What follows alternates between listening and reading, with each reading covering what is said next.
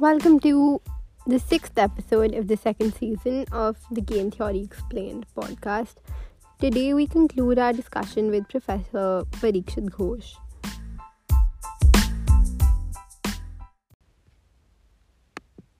And uh, talking about the highest bidder and all, um, I read some of your uh, work in auction theory as well. So, could you give a little basis on that and just emphasize on where, in which kind of situations, it's smarter to have a, like a fixed price or versus uh, an auction? Yes. See, um, auctions are adopted by sellers, right? Now, um, let's let's be concrete. Let's say you know we had huge controversy in India over allocation of spectrum licenses, right? Uh, there were corruption allegations, etc. Now, why were there corruption allegations? Because the process was opaque. It wasn't transparent. It wasn't rule bound. It was up to the discretion of uh, government officials and ministers and so on. So that's why people became suspicious, right? Are they cutting deals, etc. So transparency was com- compromised. People have said, you know, the CAG report at the time, which itself has been controversial, but it said that there was a huge revenue loss for the government, right? Government lost money. Um, and then yet another critique could be that, well, did it go to the best parties? right? So there's a spectrum.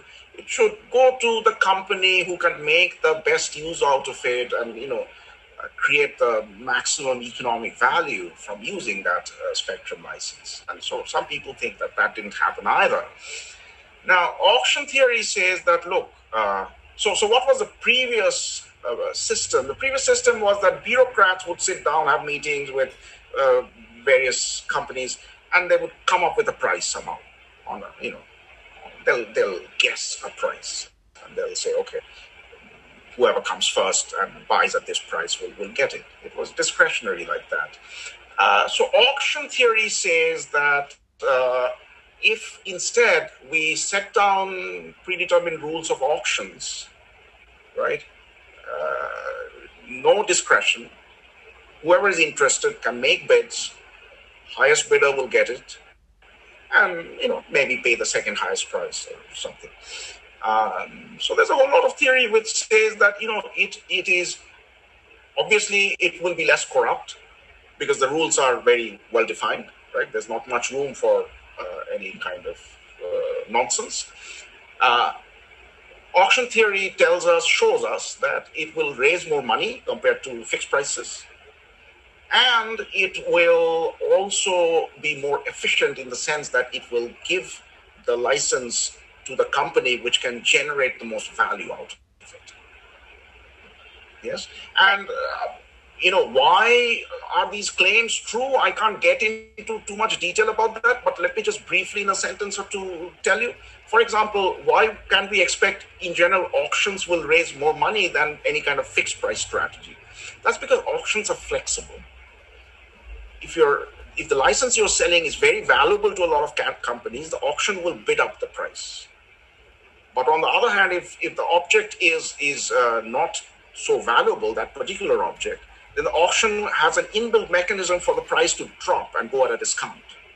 At least it doesn't go unsold. So it is this flexibility of the price which is the main advantage of the auction.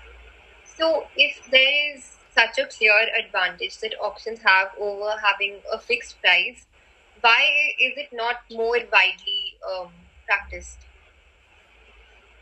Oh, it is widely practiced actually, right? The use of auctions is not a very modern phenomenon. It goes back uh, long back in time. And if you look at, you know, for example, wholesale agricultural markets in India, uh, they often rely on auctions, right? In the mandis, uh, agricultural produce is, is auctioned off. Uh, there's something called a Dutch auction, which for for many many years, going back a long time, you know, flowers in Holland like the tulips and all, Uh, they were sold through that sort of auction method. So it is actually highly popular. It's not some fancy thing which you know academic economists have invented 20 years ago.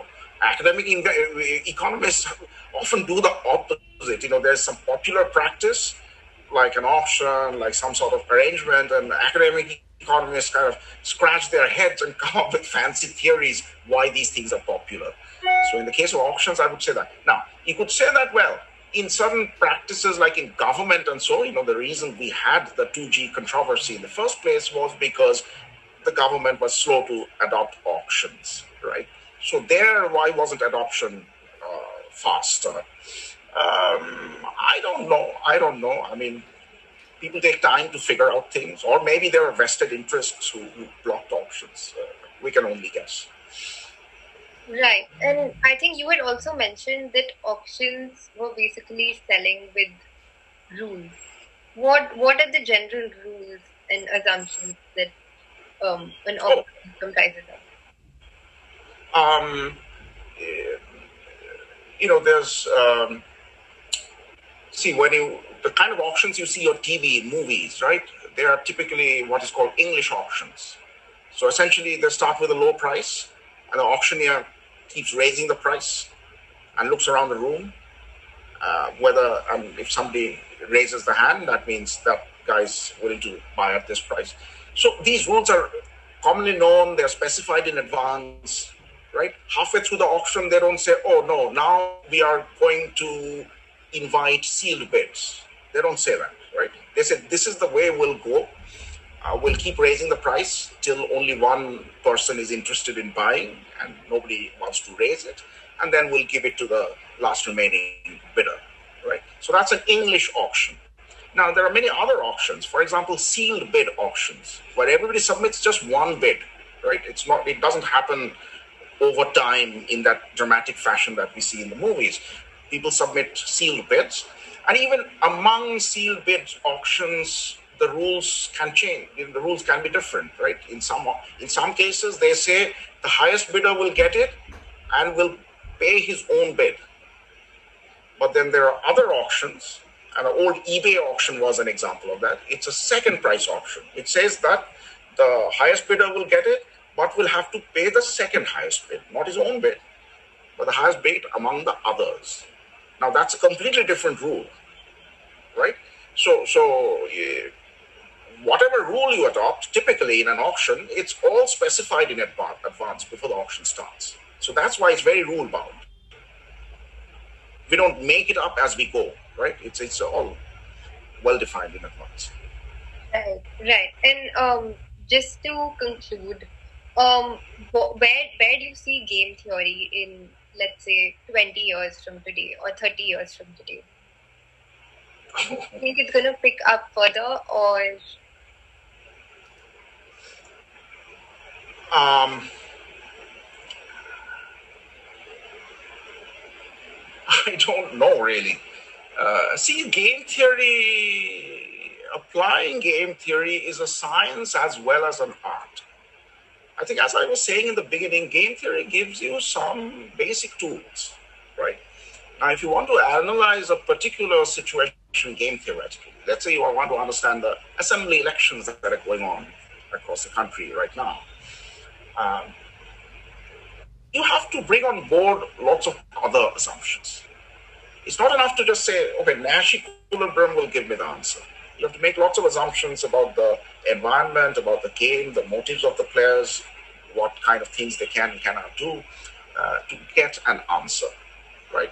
So uh, I, so so so how how effective? So you know, stock market analysts, they're using game theory to, to understand and make predictions about the stock market. Political theorists are using game theory. Economists are using game theory. And the results are sometimes good, sometimes bad. It depends on whether your other auxiliary assumptions are good or bad, right? You're going to get terrible predictions and they don't work out if your other assumptions aren't good. So it's a mixed bag. Um, will it grow in popularity? I don't know. My guess is as good as yours. Uh, but but I want to emphasize there's no magic pill, right? Game theorists also have, for a successful application of game theory, you need the theory to understand the theory of game theory very well, but you need to combine it with good data collection, you need to com- combine it with understanding of maybe history of the context that you're analyzing. So game theory has to work in tandem with other disciplines and other kinds of knowledge to be effective. So my hope is that yes, this this kind of partnership of game theory with other disciplines will happen, but we'll have to wait and see. Right, right. Thank you, thank you so much for joining me and having this discussion. It was great to have you. Thank you, Ishita. Thank